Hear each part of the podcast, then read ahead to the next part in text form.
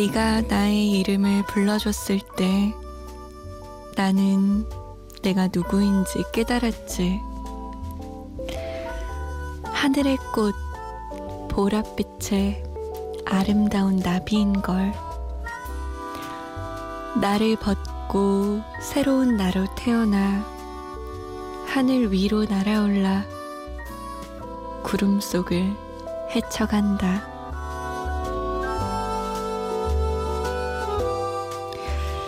안녕하세요.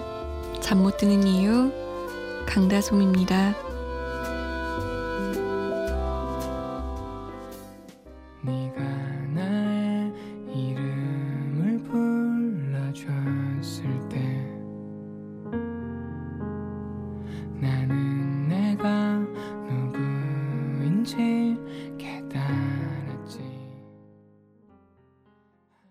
4월 25일 월요일 새벽 2시 잠 못 드는 이유 첫 곡 커피 소년의 애벌레였습니다.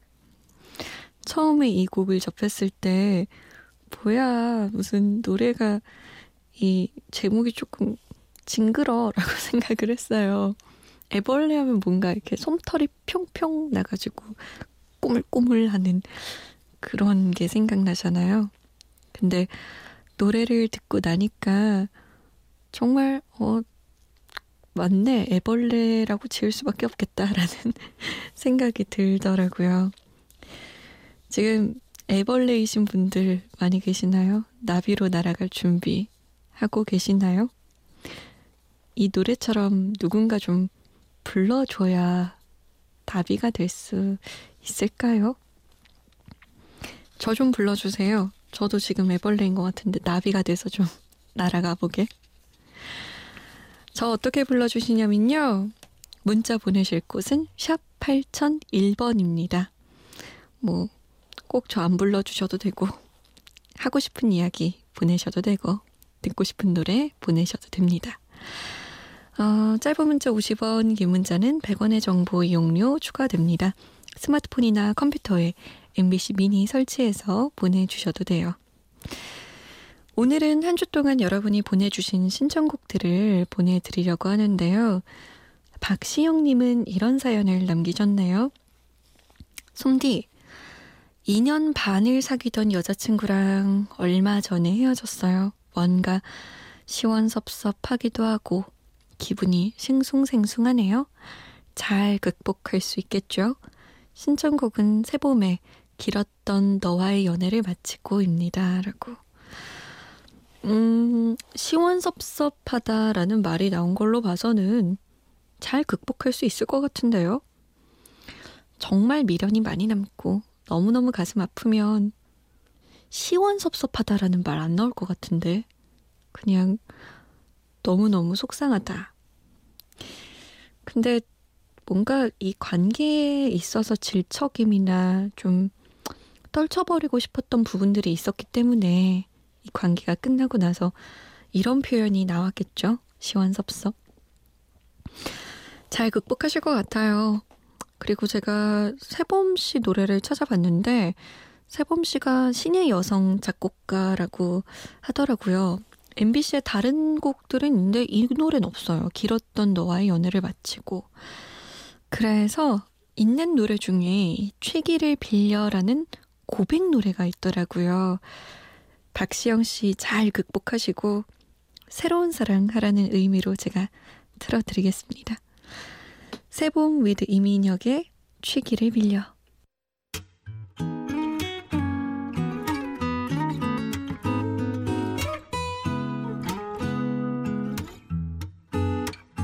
언제부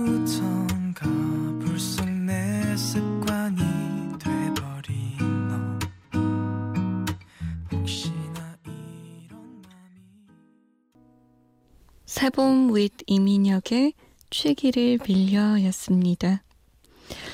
이 원래 국어사전의 발음이 취기인데 취기를 빌려라고 하니까 이 느낌이 안 살아요. 그쵸? 취기를 빌려서 고백했다. 취기를 빌려서 이런 말을 했다. 아, 이래야 바- 느낌이 사는데 이게 바로 아나운서 DJ의 비애죠. 조금 더 느낌 살리게 말을 못해요. 어쨌든 정확한 발음은 취기입니다. 홍석조 씨. 중간고사 공부한다고 책상에 앉아서 책상 정리부터 예전에 찍은 사진 받았던 편지까지 읽어보고 있네요. 콜드플레이의 The Scientist 듣고 싶어요. 라고. 중간 공부, 중간고사 공부한다는 사람이 왜 책상 정리를 합니까? 근데 저도 그랬어요. 저뿐만 아니라 우리 모두 그러지 않나요? 원래 공부 한번 하려면 책상에 딱 앉아서 책상 정리 다 하고 책 정리 다 하고 필통 정리 다 하고 예전에 찍었던 사진도 보고 나눴던 쪽지도 보고 편지도 읽고 와 이때는 진짜 이렇게 공부했네 하면서 옛날 노트도 보고 그러다 보면 좋기 3시간은 넘어가서 어 너무 힘들어 나 너무 집중했나 봐 이러고 잠시 쉬었다가 다시 돌아와서 공부를 시작하죠. 원래 그런 것 같아요. 아, 옛날 생각나서 빵 터졌네요. 1527번님은 이제 일 마치고 아내와 아이들 보러 내려가는 중입니다. 방송이 조용한 차 안에서 듣기 좋네요. 제시카의 굿바이 신청해도 될까요? 라고 남기셨어요. 저희 방송이 조용하고 편안한 것이 매력입니다. 많이 많이 전파해 주세요. 콜드플레이의 The Scientist 그리고 제시카의 Goodbye 두 곡 우리 들을까요?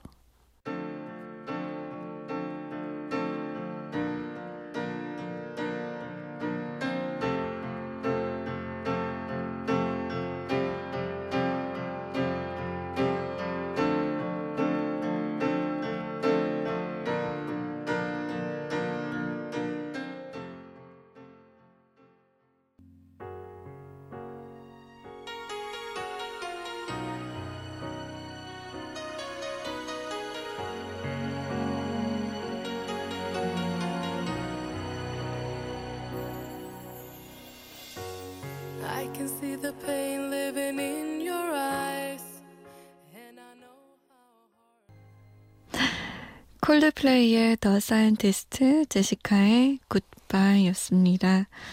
아, 이 제시카의 Goodbye 제가 어렸을 때 피아노 치면서 막 노래 따라 부르고 그랬었는데 참 오래됐네요. 이 곡도.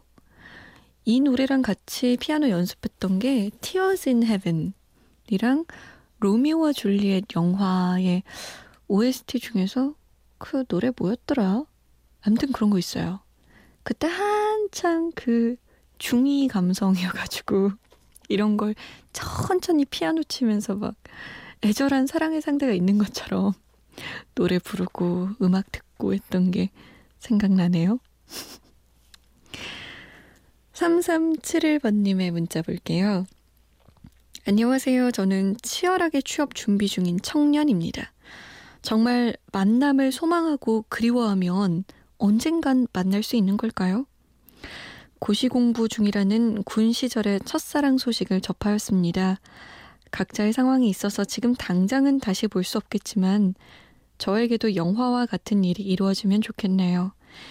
제 마음이 너무나 잘 담긴 노래 부활의 Never Ending Story 신청합니다. 라고 남기셨어요. 언젠가는 만날 수 있겠죠. 당연히. 전 그렇게 믿어요. 저도 이 곡을 정말 많이 들었던 때가 있어요. 이란에서 한국에 왔을 때였어요. 그때가 2003년인가? 2002년인가? 이때였는데, 어, 이란이라는 그 나라에서 살다가 한국으로 온 거잖아요. 저희 모든 것을 떼어놓고 왔었어요. 친구들, 선생님, 이웃들, 살던 모든 것들.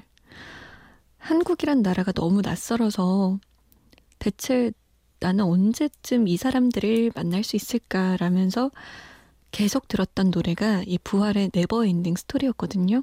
가사가 이렇잖아요. 그리워하면 언젠간 만나게 되는 그런 영화와 같은 일이 꼭 이루어지기를 항상 꿈꿨던 것 같아요. 근데 제가 요번에 이란 출장을 다녀왔잖아요. 근데 그 전에 정말 그리워하고 항상 만나고 싶어 했던 친구를 제가 굳이 굳이 영국까지 가서 만나고 왔거든요. 돈도 많이 들고 시간도 많이 드는 작업이었는데, 음, 그 오랜 시간 동안, 한 12년? 11년 동안 제가 이 친구를 그리워하는 마음이 없었다면 안 만났을 것 같아요. 그러니까 3371번 님도 정말 소망하고 그리워하면 저보다는 훨씬 빨리 같은 하늘 안에 있으니까, 같은 한국에 있으니까 조금 더 빨리 만날 수 있을 것 같아요.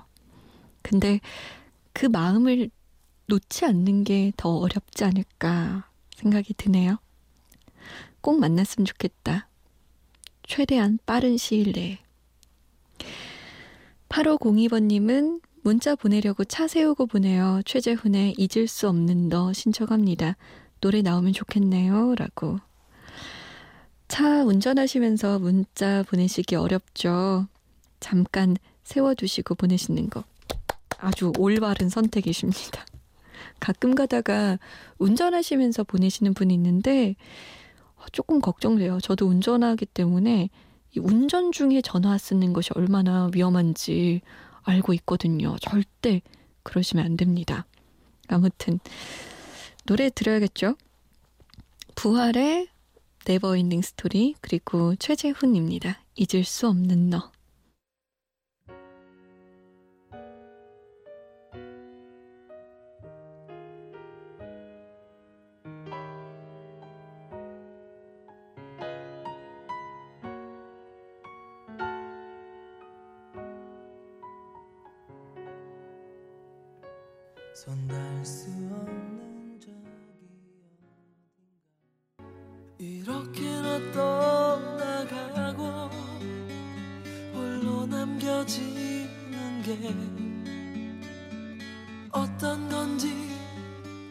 예감했었지만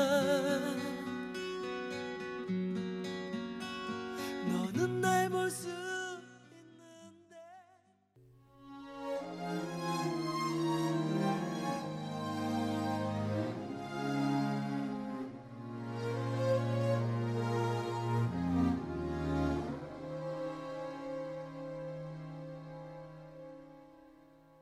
차가워진 날씨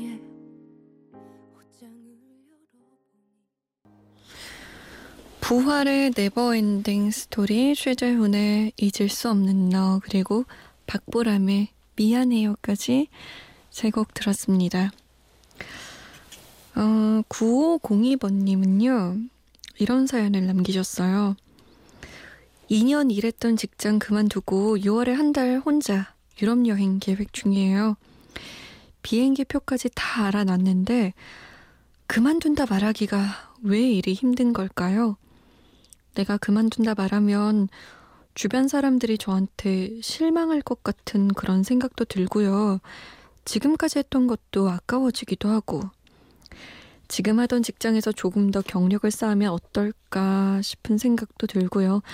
이런저런 고민이 많아지는 요즘이에요. 누군가는 그러더라고요. 꼭 그만두고 갈 필요 있냐고. 휴직하고 다녀와서 그때 와서 그만둘지 말지 정하면 선택의 폭이 넓어지는 거 아니냐 하는데 그냥 고민의 폭이 넓어지는 거 아닐까요? 저 진짜 이러다가 못 가는 거 아니겠죠? 갈 수 있도록 용기 주세요. 신청곡은 블루 파프리카의 긴긴 밤 부탁드려요 라고 남기셨어요. 음, 저도 그 친구분의 말하고 조금 공감을 했어요. 꼭 그만두고 갈 필요가 있을까? 근데 9502번님이 그만두겠다고 마음을 먹었을 땐 분명 이유가 있었겠죠? 굳이 휴직을 하지 않고 그만둔다는 거. 그게 참 어려운 일인데, 그만두고 싶은 이유가 있을 거 아니에요. 근데 요즘 9502번님 같은 분들이 정말 많은 것 같아요. 제가 얼마 전에 기사도 봤거든요. 이런 사람들을 일컫는 용어까지 나왔어요. 갭 이어족이라고. 영어로 갭 year인데요. 이 갭이 그 뭐라 그러죠? 이 이걸 뭐라 하지? 차이? 공간? 이런 느낌인데 음 잠시 쉬고 쉼표를 주면서 자신이 진짜 원하는 일을 찾는 거죠. 취직을 위해서 앞만 보고 달린 2030 세대가 정말 많이 한대요. 스스로의 삶을 돌아볼 여유도 없었기 때문에 이 갭 이어를 가지면서 보통 한 1년 쉬면서 사막 마라톤도 해보고 뭐 오지 봉사 활동도 해보고 NGO에서 활동도 해보고 여행도 다녀보고 이것저것 해보는 거죠. 근데 돌아와서 이제 재취업을 할 때 뭐라고 하느냐. 너 그 1년간 뭐 했니? 라고 물었을 때, 어, 뭐라고 하지? 라고 하는 걱정 때문에 못 떠나시는 분들이 많다고 하는데 그 기사에선 오히려 내가 그 갭 이어라는 그 시간 동안에 정말 무엇을 해서 어떤 것을 얻었는지 잘 설명하면 오히려 더 경쟁력 있는 인재로 받아들인다고 하더라고요. 그래서 이런 음, 기간을 거치고 나서 오히려 삶의 만족도가 높아졌다라는 사람들의 이야기도 많고요. 하지만 음, 많은 분들이 사실 좀 걱정을 하죠. 음, 저만 해도 그럴 것 같아요. 제 친구가 갑자기 그만두고 간다고 하면 선뜻 응원하기가 어려울 것 같긴 한데, 저는 그렇게 생각합니다. 일단 이렇게 비행기 표까지 끄는 이상 가야죠. 칼을 뽑았는데 무라도 썰어야 될 거 아닙니까? 근데 한 달은 약간 아까운 것 같아요. 조금 돈이 덜 들더라도 이왕 떠나는 거 한 석 달에서 넉 달 다녀오시는 건 어떨까요? 좀 숙소의 급을 낮추고 음식도 좀 덜 먹고 너무 지질해지나 그러면 아무튼 저는 떠나, 떠나는 거 강추입니다. 물론 휴직을 해서 가도 되지만 정말 그만두고 가면 완벽한 자유의 몸이 될 수도 있기 때문에 뭘 하시든 9502번님의 선택을 응원할게요. 좀 자세한 이야기를 알면 저도 조금 더 상세한 이야기를 할 수 있을 텐데, 아무튼.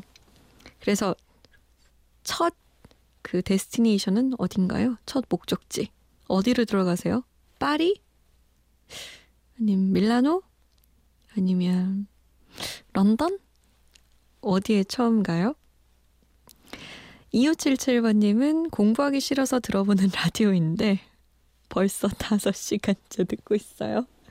이하의 월드 투어 이렇게 하면 되나요? 노래 신청? 라고. 아니 대체 얼마나 공부가 하기 싫으면 라디오를 5시간 듣고 있는 거예요? 앉아서 듣고 있어요? 뭐하고 듣고 있어요? 노래 나갈 때. 거참 얼마나 하기 싫으면. 네, 이런 날도 있어야죠. 어떻게 맨날 맨날 사람이 공부를 그렇게 열심히 잘할 수 있겠어요. 블루 파프리카의 긴긴 밤 그리고 이하이의 World Tour 두 곡 나갑니다. 남겨질 그대에게. 음, 나의 마음을 보내요. 어, 괜찮아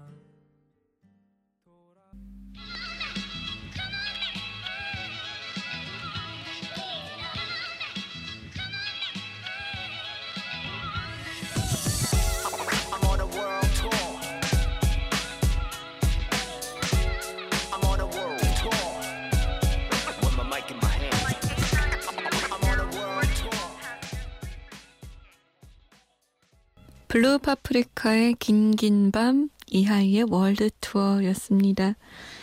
우리 2577번님은 이제 좀 공부를 하고 싶어졌나 모르겠어요. 잘 시간 아닌가 이제? 2484번님 6시에 일 마치고 평택에서 부산 내려와서 아버지 제사 지내고 내일 출근 위해서 다시 평택으로 향하고 있는 중입니다. 라디오 채널 돌리다가 우연히 듣게 돼서 이렇게 문자 보내봐요. 졸리지 않게 쭉 듣고 가고 싶은데 라디오가 계속 지지직 지지직 거리네요. 신청곡 하나 부탁드려요. 바이브의 My All 틀어주세요. 라고 남기셨네요. 라디오가 이렇게 좀 깔끔하게 나올 때도 좋긴 한데 저는 약간 지직거릴 때 아날로그 느낌이 들어서 좋더라고요.